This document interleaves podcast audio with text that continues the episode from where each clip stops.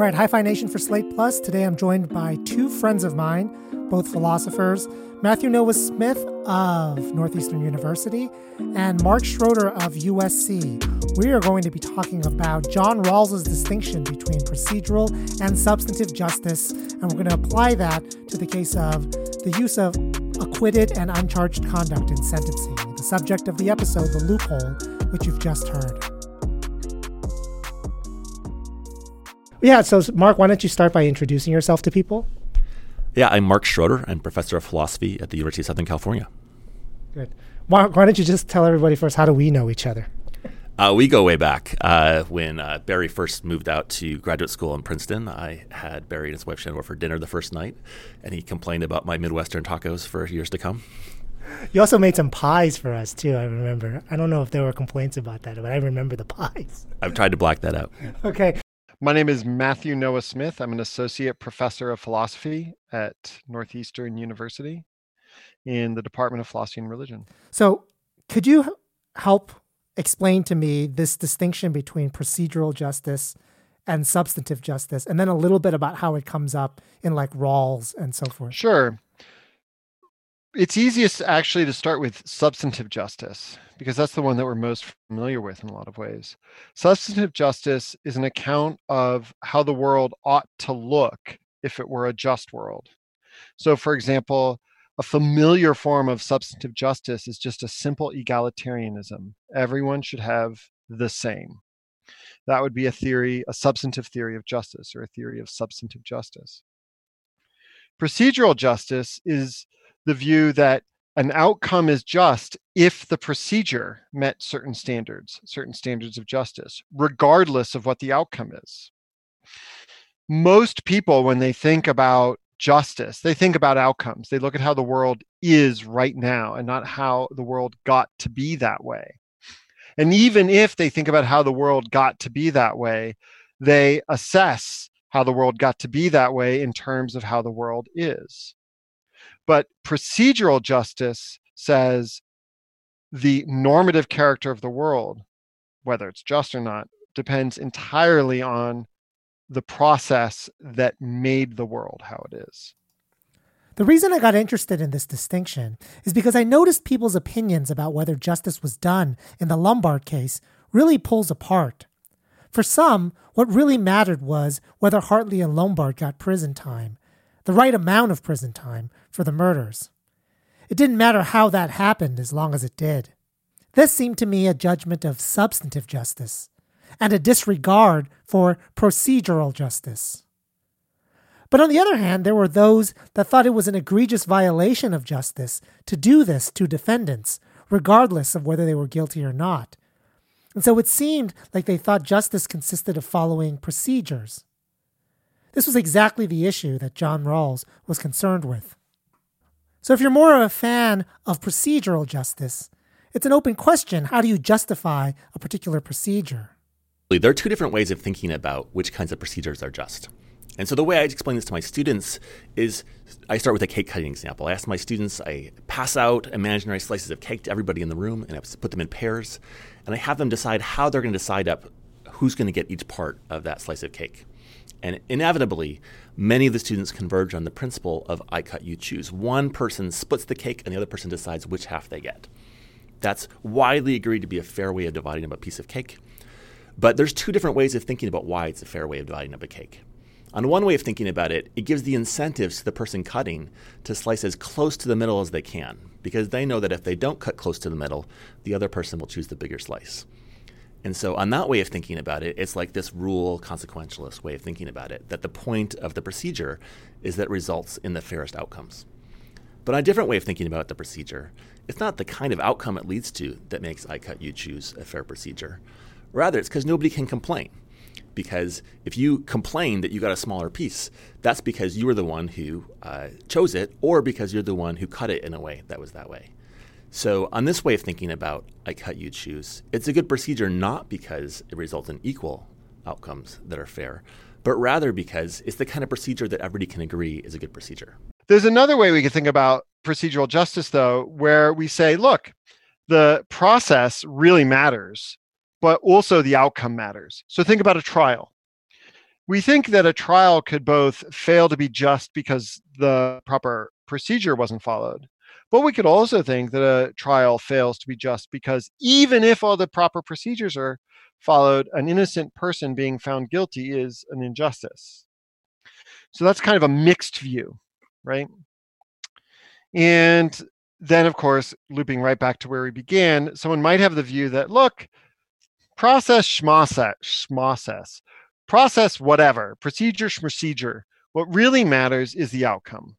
And what really matters is that we make sure that the right people get allocated what they ought to get allocated, which is to say that uh, depending on some principle of justice, whoever gets what share is allotted to them actually gets that, that share and not something else.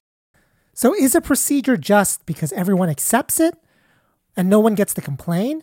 On that criteria, sentencing for unconvicted conduct is clearly procedurally unjust because those who are subject to it have a lot to complain about. But if a procedure is just when it generates the most substantively just outcomes, following the rule that gets the best results, in the criminal justice system, what does that mean? It has to mean convicts the most actually guilty people and acquitting the actually innocent people. But if that's the criteria, it's not clear to me that sentencing someone for unconvicted conduct is that bad.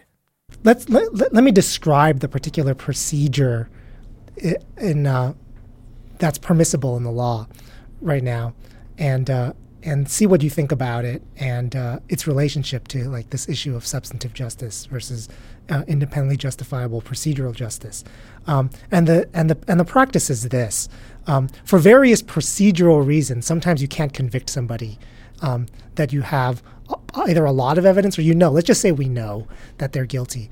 Um, the the ex- examples that keep coming up in the law are like um, murder trials against gangsters right? So, which the gangsters can be much more easily convicted of tax evasion or racketeering.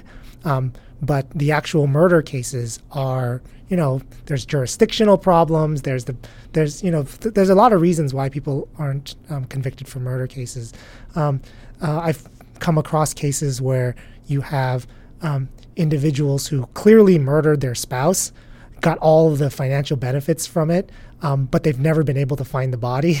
Um, and it, it, happened ambiguously across different weird state lines, right? But so um, sometimes there are cases where the state courts um, seriously err. Um, and because of procedural reasons, cases are dismissed. But then the federal courts bring people back on some other charge. And then um, after they're convicted of a separate charge, a judge can then go back and sentence an individual for a crime that they were either acquitted of or never charged for for all these kinds of procedural reasons. People immediately look, look immediately look at that and say, so they're not literally sentenced for the other crimes, yeah. but rather they're uh, the sentencing guidelines. Yeah. They are given greater sentences within the allowable guidelines yeah. right.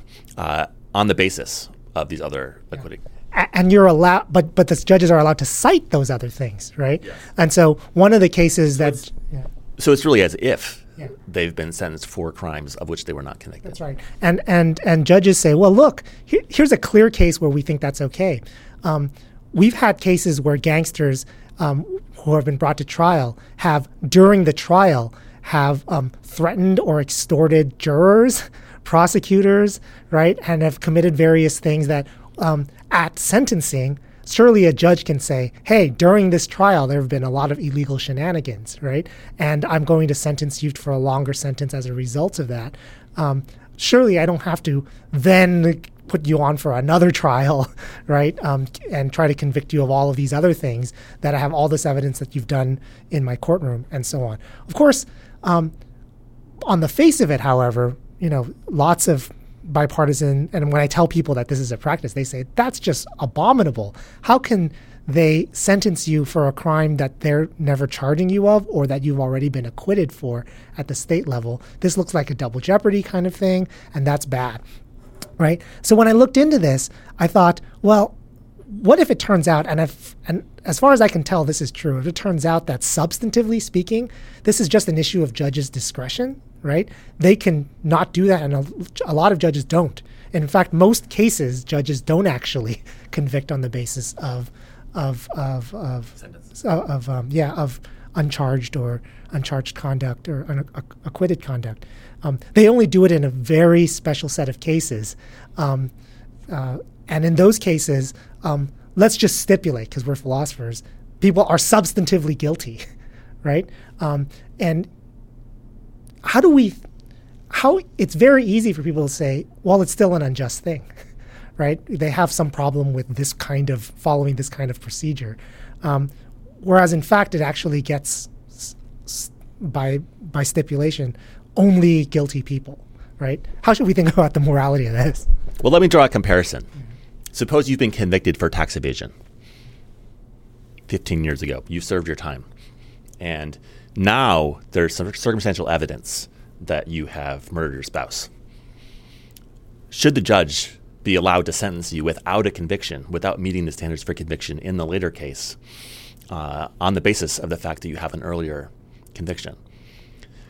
Uh, what you need to do if you want to justify the sentencing process is you need to figure out what the difference it might be between those two cases, because any uh, uh whatever it is that makes it more likely that guilty people are given larger sentences in cases where they have one conviction and another case of uh, sufficient evidence to bring a charge uh, will also apply in cases where somebody has one conviction of an earlier tax evasion and then a later case of sufficient evidence to bring a charge. Uh, so you need to be very careful in thinking about how it is that you're going to justify it solely on the basis of more often sentencing people for things of which they're guilty uh, in order to not have the result in this kind of case. Um, so you're thinking in the case that you've described, it's a, a case that we should think of as unjust, just as a description. I think that when people are thinking that the process is unjust, what they're thinking is that this case is a case in which it would clearly be unjust. We shouldn't reduce the standard of evidence required for conviction in subsequent offenses. And sometimes it's not even a matter of lower standards of evidence. I mean, there's um, by what we mean by evidence, right? By by what philosophers mean of evidence is like the things that you know, right? Because in court cases, you throw out evidence, like because it violated some, you know, like cop found something without a warrant, so you like threw it out. But then like they get convicted on something else, and the judges can use like presumably like, oh yeah, we have that evidence. We know you did this other thing too. Like I mean, I couldn't admit it. It's we can't, we can't admit it in court, but I know you did this other thing, right? Um, and uh, and in that case, it's almost like you know, like re- really, if we give the benefit of the doubt to judges, what they're doing is I'm putting people who are in fact guilty. I'm closing a loophole. Right? One way to describe it is they're saying I'm closing a loophole in the law. Um, but another way of describing it is to say, no, this is a loophole in the law that allows the government to, or judges to exercise a kind of power that you're not allowed to um, procedurally to exercise over people.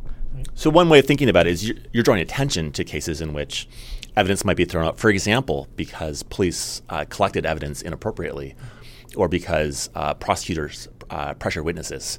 Um, now, re- the, part of the reason that we have rules against those things uh, is not what the results we whether we succeeded at sentencing the guilty or exonerating the innocent in a particular case but rather because of what kind of moral hazards they create for the behavior of police and prosecutors in future cases. So, if we have a sentencing guideline which allows judges to sentence people for crimes for which they're charged, even when evidence is thrown up for procedural grounds, that can create excellent incentives for prosecutors and police to behave in ways uh, of collecting evidence that would otherwise be inappropriate so long as they're confident enough of getting at least one conviction. So we have things like uh, arrest. You got to give them Miranda warning, right? Like that's part of a procedure that people have to go through. Um, in the courtroom, the procedure is we have to um, whatever is presumption of innocence, right? That that's sort of a procedural thing, right? Um, we're saying that individuals have to disregard a lot of um, priors, right? Uh, like, so one way of putting that is like the fact that somebody is brought to arrested and brought to court. There's some pretty high probability that they're like if you just do like the f- statistical frequencies, a pretty high probability that they're guilty. But like you're supposed to disregard that in, in court, and that's a procedural thing, right? Is are those two ways of justifying procedures kind of in play as well, in thinking about whether or not any particular procedure in criminal justice is a, a just procedure? They could be. So, for example, if you think that all of criminal procedure is justified by the outcomes, then you would think case by case about each individual element of procedure, or perhaps about packages of them together, and compare them to alternative packages and see whether that results in the best ratio of cases where you get the right outcome uh, substantively versus cases where you get the wrong outcome substantively. And likewise, in the cases between the ratio of which cases you get the wrong, wrong outcome by convicting an innocent person, in which case you get the wrong outcome by acquitting a guilty person. On the other hand, it might be that some of those pieces of procedure are not best thought of in that way, that they're not part of producing the best outcome in terms of convictions of the guilty and acquittals of innocent people, but rather are part of some independent standard of how we expect people to be fairly treated. For example, yeah. asking people to be read their Miranda rights might be concerned with uh, how police treat innocent people who are not brought up in the courtroom, in the courtroom, and be part of establishing a fair procedure that has other independent value, independently of convictions of the guilty and acquittals of the innocent. Obviously, it's not just a bad thing for an innocent person to be convicted.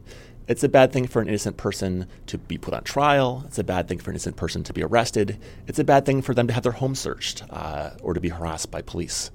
Uh, all those things are bad things for innocent people to experience. And so, among the values uh, that are going to be at stake in the procedure are values that protect uh, the rights of innocent people not to have these other kinds of bad things happen to them. Now, one particular way you might think about that is that all of these cases are exercises of government power over people who live in that country. And if you committed a crime, you might think you're susceptible. It's fair for the government to exercise power against you. But for all the people who are innocent, when the government exercises power over them, that's something that you might think that people need to be protected against.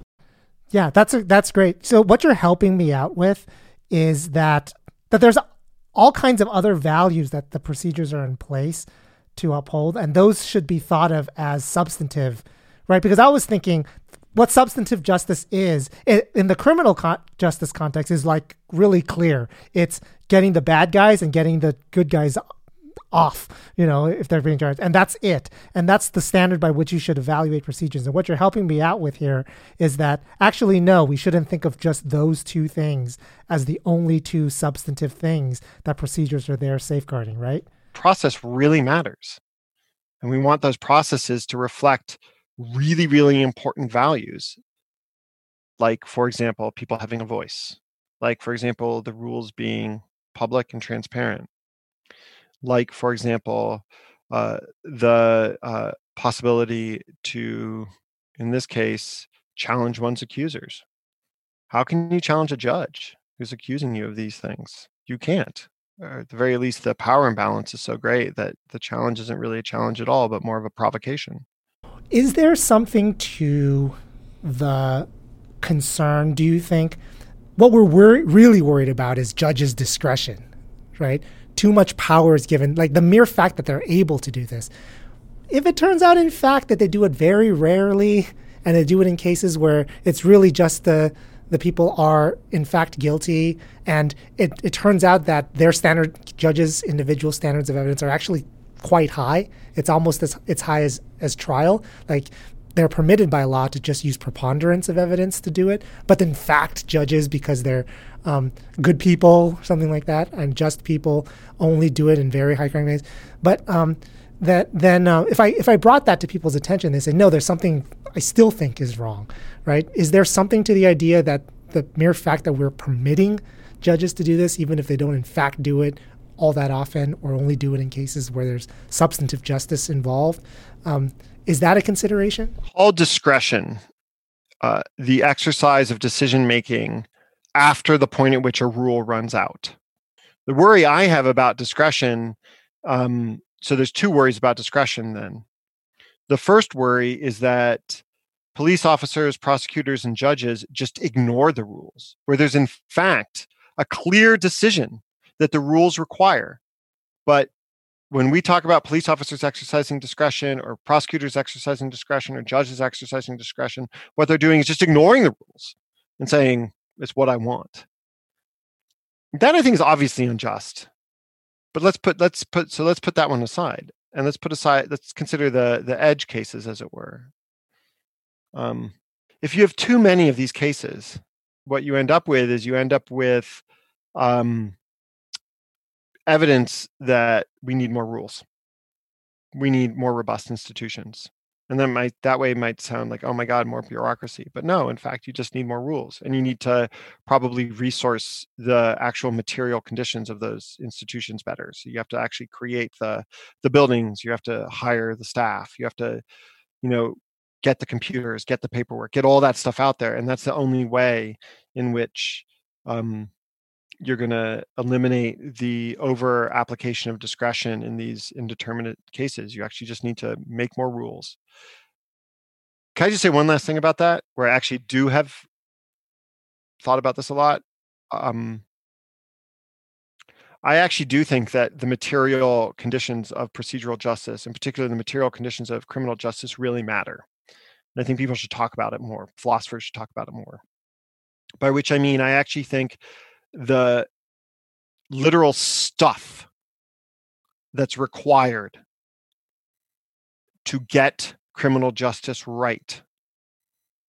By which I mean the buildings, the courtrooms, the staff, the computers, the paper, all of that stuff, the web pages, you name it, all that stuff.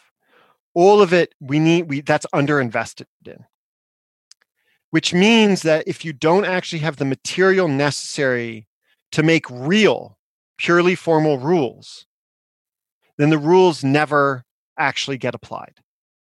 And that's where discretion happens. So if you don't have enough, you literally need enough public defenders. You need defense attorneys. If there are not enough defense attorneys, then there won't the rules won't get applied.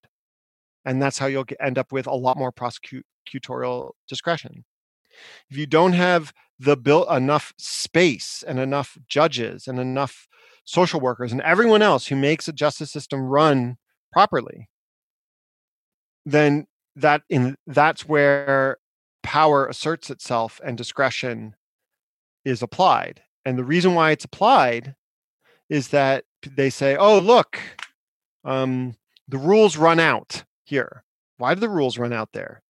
Well because like no one applies the rules here or no or the rules are applied this way and so the way the rules are applied set the boundary conditions of yeah like we can't afford to go to trial so we have to plea bingo. and so 95% plea bargains. That's what you're talking about. That's exactly what i'm talking about.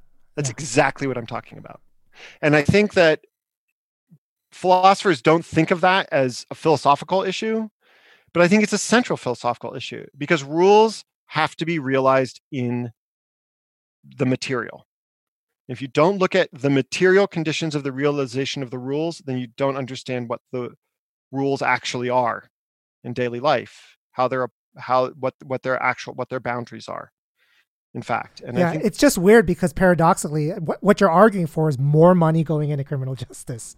That's what you're arguing for, right? And then one of the, I mean, the big complaint is that it's just already big and sprawling and there's just too much stuff. But of course the answer to but but but really where it's sprawling is on the prosecutorial and the and the uh, and the policing side. Right? Totally agree with you. Totally agree with you. And and and you, what what we need is more public defenders. We need better resource public defenders. We need better uh, ways to track evidence, for example. I mean, there's no reason why uh, discovery in in criminal justice in in there's no reason why discovery in criminal cases uh, has to be done in the ridiculous way that it's done today, where uh, a public defender might just be handed their discovery on the day of the trial. Like that's there's no reason why that would be the case. I mean, it, why not make uh, we could just digitize all evidence, right? And then just by the stroke of a key, at the very least, uh, that gets transferred over or something like that, or something like that. I don't know. Actually, that, I don't know. I don't know enough about the I don't know enough about the material conditions of this of this, but I actually think it's something we should talk about. Um, and I think that that yeah, I am arguing that we should have a more robust criminal justice system because I actually think criminal justice um, uh, protects certain values.